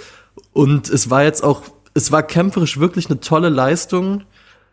Aber es war auch einfach das, was man zu dem Zeitpunkt der Saison und auf dem Tabellenplatz, auf dem man steht, auch er, nicht erwarten soll, ist das falsche Wort, aber was es auch einfach braucht. Also es war jetzt auch keine Wunderleistung. Es war all das, was man bringen muss, aber auch nicht mehr und nicht weniger. Und ich merke richtig, wie ich mich davor hüten muss, daraus mehr zu machen, mhm. weil gegen Stuttgart, ey, das, das wird ein ganz anderes Spiel. Und die Vorzeichen, muss man auch sagen, haben sich jetzt insofern geändert, als das Hertha von 17 auf 15 gesprungen ist und plötzlich wieder ein bisschen mehr zu verlieren als zu gewinnen hat, wenn man so will. Kommt immer drauf an, Glas halb voll, halb leer. Aber ich glaube, man muss wirklich, wirklich aufpassen, dieses Spiel einfach als das einzuordnen, was es ist und jetzt nicht zu glauben, jetzt kommt Stuttgart und Boateng spielt noch zwei, dreimal einen guten Querpass und dann gewinnen wir wieder 1-0. Das wird noch richtig, richtig eng, glaube ich. Das hat nichts verändert. Hättest du die Ansprache nicht gehalten, hätte ich sie gehalten. Ich habe sie auch nahezu identisch nach dem Hoffenheim-Spiel gehalten. Ja, und, genau, weiß ich noch, stimmt. Und an sich hat mir Hertha dahingehend ja auf eine irgendwie härter Art auch wieder recht gegeben, indem die beiden Spiele danach in die Binsen gegangen sind. Und dann wieder doch vielleicht die entscheidenden Prozente in diesen Partien gefehlt haben. Also, das meint, das hat ja, wie gesagt, David Selk auch gesagt, behält man diese Spannung, genau diese Spannung, dann kann, dann bleibt man in der Liga. Aber es darf kein Prozent weniger sein. Im Gegenteil, genau. womöglich müssen sogar noch Prozente draufgelegt werden. Ähm, und absolut. Also äh, glaube ich wirklich, weil ja. Stuttgart ist ein be besseres Team in meinen Augen als Augsburg. Und auch Bielefeld hätten, schlägt man trotz deren genau. Formschwäche genau in so einer entscheidenden Partie, glaube ich, auch nicht vorbeigehen. Auch besonders, weil man in Bielefeld spielt. Das kann Und man muss auch, auch sagen, no offense, ich war noch nie in Augsburg, aber in Bielefeld auswärts ist doch, glaube ich, weißt du, was wir jetzt echt machen, noch Luis? mal was anderes. Weißt du, was wir jetzt machen? Was denn? Wir machen jetzt mal hier den Trenner. Damit da, darf ich ein, eine letzte Sache, weil ich, weil sie oft schlecht wegkommen. Ich würde den Schiri nochmal gern loben wollen, um, um den allerletzten Deckel raufzumachen. Marco Fritz, der eine aus ah, ja, meiner Sicht ja. durch gute Leistung ja, gebracht hat, der ähm, ja, stimmt. eine relativ großzügige Linie hatte, die es in so einem Spiel braucht, trotzdem in den richtigen Momenten die richtigen Karten gezeigt. Ähm, fand ich sehr gut. Und das, obwohl er aus Bayern kommt, Leute. Es wurde ja gemunkelt, wie kann man denn so einen Schiri da hinschicken? Leute, atmet mal ganz locker durch die Hose, entspannt euch. Alles, aber Attitude. Ähm, tatsächlich aus meiner Sicht tadellos. Also ich hatte keine einzige Situation, ey, voll, wo ich dachte, hätte ich anders. Das war sehr, sehr gut gelöst, Rudelbildung, gut wegmoderiert, Spielern auch immer wieder so einen sarkastischen Blick zugeworfen, so von wegen, ey, ne, jetzt mal ruhig. Also fand ich, fand ich gut. Hatte eine Ausstrahlung wie in Dennis Eitekin und das ist total positiv gemeint. Und dementsprechend gehen wir jetzt weiter, denke ich mal, in den Ausblick, wo wir dann eben über Stuttgart und all das reden können, bevor Lukas hier denkt, jetzt mach doch mir hier den Trainer. Machen wir jetzt, Lukas, keine Sorge. Ja, entspann dich. Und jetzt geht's weiter mit dem Ausblick. Am Wochenende wird wieder Fußball gespielt. Wer macht ja. das Rennen? Weiß ich gar nicht, wer spielt denn überhaupt?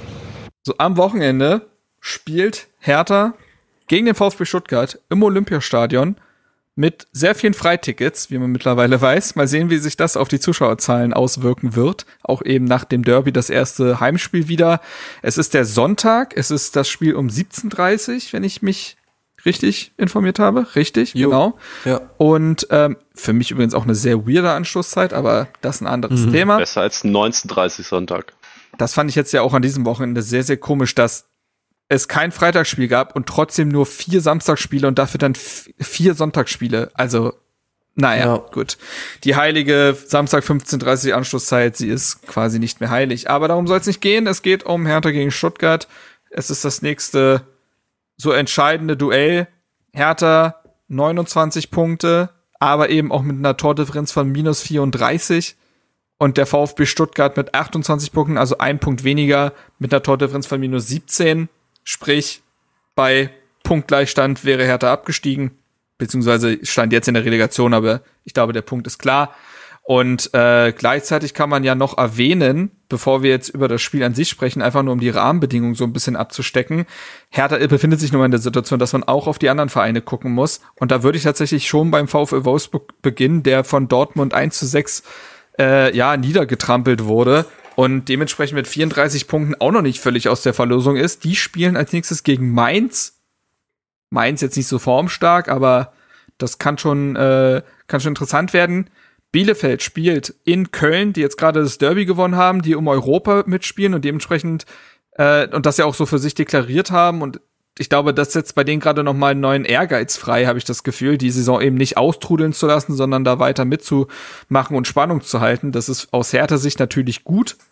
Ähm, Fürth, gut, die spielen in Leverkusen und können diese Wochenende dann offiziell absteigen, dann rechnerisch. Augsburg spielt in Bochum, da bin ich mal gespannt. Bochum, für die geht's tatsächlich eigentlich um nichts mehr. Die können das Ding jetzt auch langsam rechnerisch halt fix machen. Ne? Die haben 36 Punkte. Ich glaube, die wollen einfach diese 40-Punkte-Marke für sich knacken, aber sei es drum. Und Hertha eben gegen Stuttgart dann, das letzte Spiel des Wochenendes. Luis, wie ist denn deine Erwartungshaltung? Äh, ey, schwierig zusammenzufassen, weil Stuttgart auch, wie gesagt, ähm, ein ganz anderer Gegner ist als Augsburg, finde ich. Der mhm. viel, also Stuttgart spielt einfach besseren Fußball. Das ist, hätten die nicht gegen Bielefeld so viel Chancen vergeben, wie Hertha sie in der ganzen Saison vielleicht nicht hatte und jetzt gegen Mainz Chris Führig aus 30 Metern ins und nicht neben ja, das leere Tor schießt, dann kann Stuttgart auch äh, zwei, drei Plätze weiter oben stehen. Äh, hätte, hätte, auf jeden Fall ist das eine Truppe, die man, finde ich, sehr, sehr ernst nehmen muss. Die haben einen spannenden Kader, die sind auch zur rechten Zeit wieder sorry, alles gut. Äh, größtenteils, ähm, größtenteils fit beisammen, muss man sagen. Und die haben viele Spieler, die härter, glaube ich, gefährlich werden können. So viele sehr wendige, sehr schnelle Spieler, mhm. die sehr schnell den Abschluss suchen. Äh, die einen Verteidiger wie Boyata, der gerne mal, ja, im Laufduell ein paar Meter abgibt, äh, dem davonlaufen können. Das wird echt schwer. Also Stuttgart, finde ich, das, was ich bislang von denen jetzt gesehen habe, die letzten Wochen, die spielen jetzt nicht diesen typischen Abstiegskampffußball, wie noch Augsburg spielt, was Härte vielleicht sogar noch mehr gelegen kommt, sondern die wollen schon auch zocken einfach und die können auch zocken. Und das wird sehr schwierig, glaube ich. Ich glaube, das wird von diesen drei Spielen, also Augsburg jetzt zum Glück gewonnen, dann Stuttgart, dann Bielefeld, wird das, glaube ich, das anspruchsvollste für Hertha. Benny, du bist ja. ja. gerne auch mal härter positiv unterwegs. Willst du da quasi die auf Gegenrede halten? Äh, jein, also ich kann auf jeden Fall Luis im, im Kern nicht widersprechen. Das ist eine, eine sehr starke Mannschaft. Man hat auch im Hinspiel gesehen, wenn die ihr Spiel spielen, haben wir oder hatten wir zu dem Zeitpunkt keine Chance. Mhm. Klar, war erstes Spiel von Korkut, war neues System und, und neue Spieler, die eingesetzt wurden, aber sie haben relativ schnell zwei Tore gemacht und danach einfach aufgehört, Fußball zu spielen und Jovetic hatte einen Geniestreich.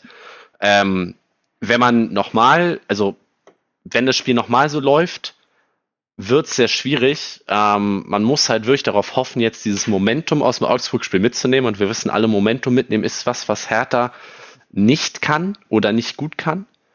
Ähm, aber wenn ich positiv werden soll, mache ich das trotzdem gerne, denn Stuttgart hat zwei Schwächen.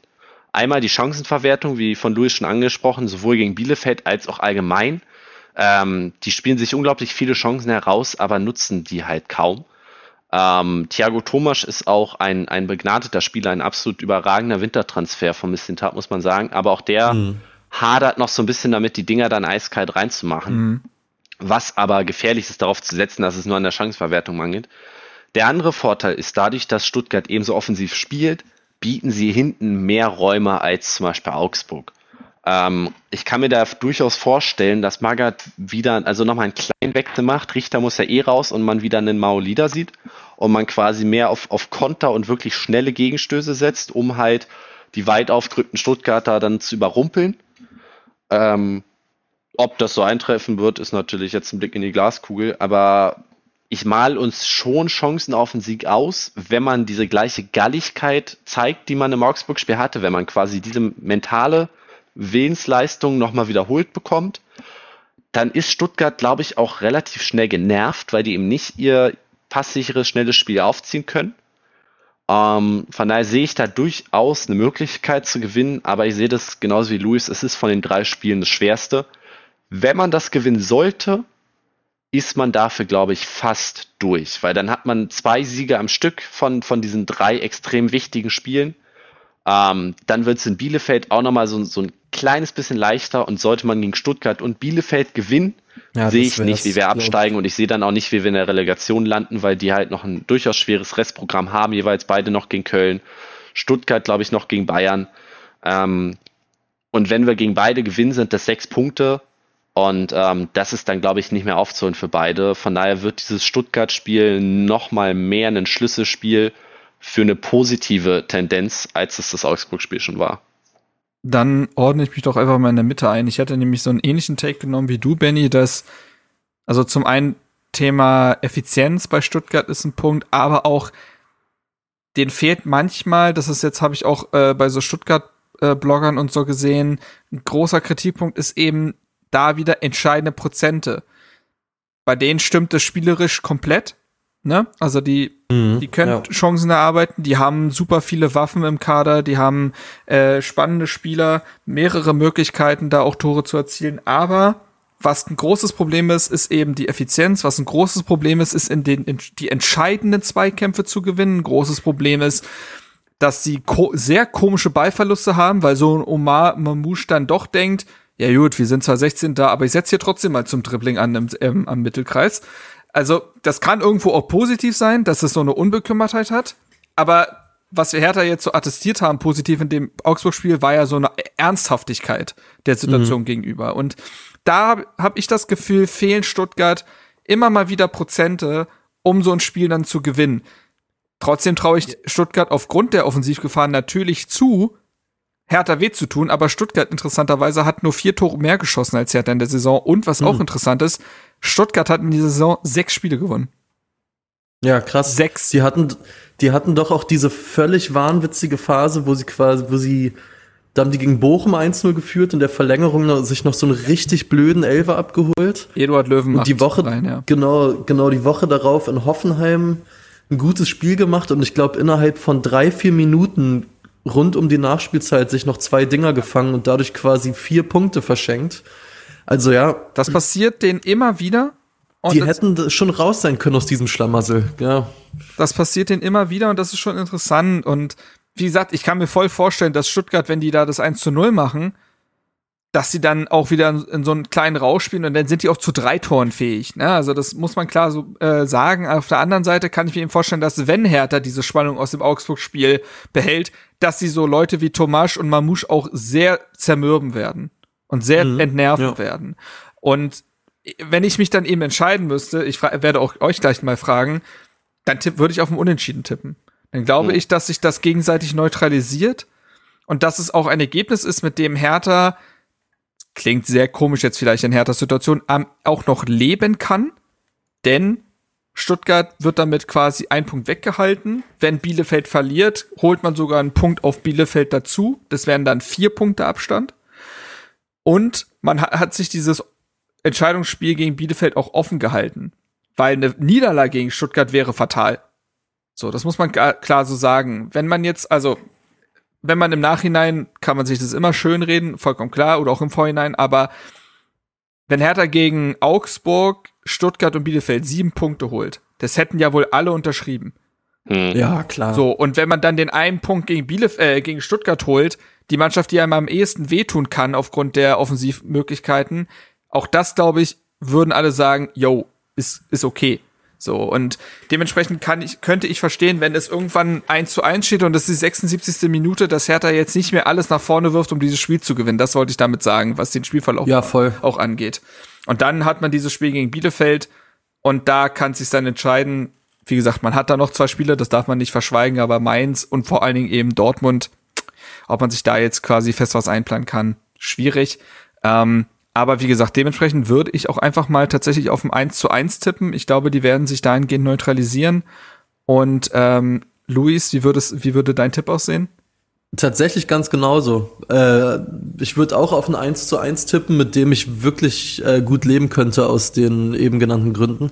Eine Sache noch ganz kurz zum Augsburg-Spiel. Ja. Nur um diese ähm, Trikotgeschichte von letzter Woche noch mal aufzugreifen. Mhm. Ist ja immer schade, wenn man so Stories anfängt und dann nicht weitererzählt. In Augsburg war es jetzt so, dass die Mannschaft dann selbst gar nicht mehr in die Gästekurve gegangen ist. Äh, gar nicht wertend gemeint, sondern nur um quasi das nächste Kapitel äh, zu erzählen. Und ich hoffe, dass jetzt vielleicht, wenn man gegen Stuttgart ein gutes Spiel macht, es wieder ein paar versöhnlichere Szenen vielleicht gibt. Es ist ja anscheinend durchaus so, dass äh, Fanszene und Verein da auch im Dialog sind. Wäre doch schön, wenn wir das alle zusammen anpacken. Absolut. Auf jeden Fall. Absolut. Also ähm, würde ich eigentlich so festhalten. Benny, was sagt dein Gefühl zum Spiel? Ah, es ist wirklich schwierig. Ich sag mal so, mein eigentliches Bauchgefühl sagt 2-2 Ergebnis wie aus dem Hinspiel, einfach weil ich glaube nicht, dass Hertha nur ein Tor bekommt, dafür Stuttgart zu gut. Ich traue Hertha aber trotzdem mhm. zu, zwei Tore zu machen. Jetzt sage ich mal so, die letzten Heimspiele, bei denen ich war, war Frankfurt 1-4 verloren. Gegen Hoffenheim war ich nicht, da haben wir gewonnen. Gegen Union war ich wieder da, 1-4 verloren. Und jetzt gehe ich gegen Stuttgart wieder. Und ich wollte nicht, aber wenn der Vater fragt, sagt man nicht nein. Von daher, ich, ich habe so, so ein böses Ohm im Hinterkopf, dass wir 1-4 verlieren. Aber ähm, ich hoffe auf ein 2-2, könnte damit sehr gut leben mit einem Sieg. Das wäre natürlich überragend. Ähm, man muss aufpassen, dass wenn man verliert, die Köpfe nicht gleich wieder komplett hängen lässt und in den Sand steckt, ähm, weil auch dann geht's noch weiter. Und ein Tor schießen wir mindestens. Wir haben in jedem Heimspiel dieser Saison getroffen, was sich irgendwie auch Olympiastadion ist eine Festung. Echt? Ich sag's, ich sag's so? wie es ist. Ja, wir haben das? jedes einzelne Spiel ja. mindestens ein Tor gemacht. Du kannst äh, das gerne einem Fake-Check ja, unterziehen. Nee, nee, du hast recht. Ich, ich glaube, wir haben einfach sehr viel bedeutungslose Tore leider auch gemacht, ja, wie gegen wir Bayern haben ein Tor gegen Frankfurt. Union, ein du, Tor gegen Frankfurt. Ja, aber du hast recht, genau, stimmt. Verrückt. Aber man, man konnte sich in jedem Spiel über mindestens ein Tor freuen und von daher, wir schießen mindestens Ach, eins und äh, ja, ich war halt das selge Tor beim Stand von 0-3 war, aber ihr wisst, was ich meine. Die Tormusik ertönt und ähm, jo. ja, aber 2-2 wird's. Nehmen wir mal so mit. Ich grüße an der Stelle übrigens Herr Unterberg, ähm, so heißt er zumindest auf Twitter, der sich über sein Geburtstagsgeschenk freuen kann, dass die Folge an seinem Geburtstag rauskommt. Ich habe das gerade zufällig gesehen. Grüße gehen raus. Freut uns, dass du dabei bist. Das finde ich eigentlich eine ganz nette Geschichte. Das, er hat sich gefreut, dass es quasi, er hat das als Geburtstagsgeschenk gewertet, dass sie nicht am Montag rauskommt, sondern eben an seinem Ehrentag. Sei ihm gegönnt. Ähm, Heute hat übrigens am Aufnahmetag sofern Chart äh, Geburtstag. Glückwunsch auch in die Richtung, der eben, wenn ich das richtig mitbekommen habe, auch ja, äh, genau. mit seinen Turbine Frauen ins DFB-Pokal-Finale eingezogen ist. Also ja. ich glaube auch, ein sehr schöner Wunderbar. Tag für ihn. Stark. Die haben im Elfmeterschießen in Leverkusen gewonnen auswärts. Schon, das ist echt eine Leistung, es ey, ist, Hammer. Leute, was soll ich sagen? Es ist ein gutes, ja, Wochenende, nennen wir es verlängertes Wochenende mit dem Feiertag. Ähm, es, es war ein perfektes Wochenende für mich. Jeder Tag war geil, sowohl privat als auch irgendwie jede meiner favorisierten Mannschaften Geh hat gewonnen. Es ist viel besser kann es nicht werden. Von daher, wir halten die Klasse. Ui. Sehr gut. ja, Gut, nehmen wir mal so mit, ne? Ähm, so, mir bleibt jetzt eigentlich gar nicht mehr so viel, außer die Folge dann abzumoderieren. Es hat mir riesigen Spaß gemacht mit euch beiden. Ich hoffe, dass ich einigermaßen als Moderator äh, getaugt habe. Und ähm, ich weiß nicht, Luis, hast du jetzt noch auf dem Wege noch einen Song dir ausdenken können? Wenn nicht, fange ich auch erstmal mit Benny an. Ja, ich habe einen, aber fang doch ruhig mit Benny an. Dann machen wir das doch so. Benny, hau raus. Was für ein Lied gut möchtest du denn auf die Playlist werfen? Ja, ich habe ein bisschen überlegt. Ähm, ich bin großer Sia-Fan. Ich finde, die, die hm. hat eine Menge schöne Lieder rausgehauen. Ähm, insbesondere, ja, insbesondere das Lied mit dem Namen Cheap Thrills, wo es darum geht, dass man eigentlich gar nicht viel Geld braucht, um glücklich zu sein, solange man quasi sich selbst bzw. den, den, den Partner hat. Und äh, ich glaube, wir sehen momentan die Mannschaft, da spielen keine Transfers, die 20 Millionen oder mehr gekostet haben. Und trotzdem können sie so ein Spiel wie gegen Augsburg abliefern und viel mehr will man jetzt. Also mir reicht das als Fan, so eine Leistung zu sehen, wo sie sich vollkommen aufopfern und irgendwie das, das Trikot tragen mit Ehre. Ähm, und von daher, das ist mein Song. Cheap Thrills. Na gut. Luis. Hast du mal jo, wieder äh, eine Deutsch-Rap-Kanone am Start? Ja, genau. Ich habe von denen sogar mal einen Song drauf gemacht, von den Saft Boys heißen die. Die kommen auch äh, aus Berlin. Zwei, drei von denen waren oder sind auch, glaube ich, so ein bisschen mit der aktiven Fanszene irgendwie verbandelt.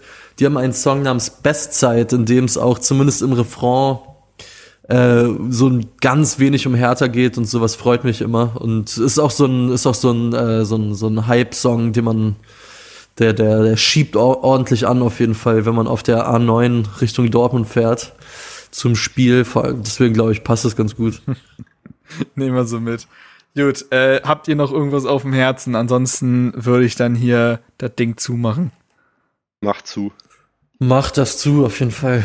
Alles klar. Gut. Letzte Grüße gehen raus an die Hertha U23, beste Rückrundenmannschaft der Regionalliga. Ja, richtig geil. Gerade gegen TB 4-0 gewonnen, danach 2 2 immerhin gegen Berliner AK. Ben Enes Benatira einfach gegen die ja. 23 von Hertha unterwegs ist.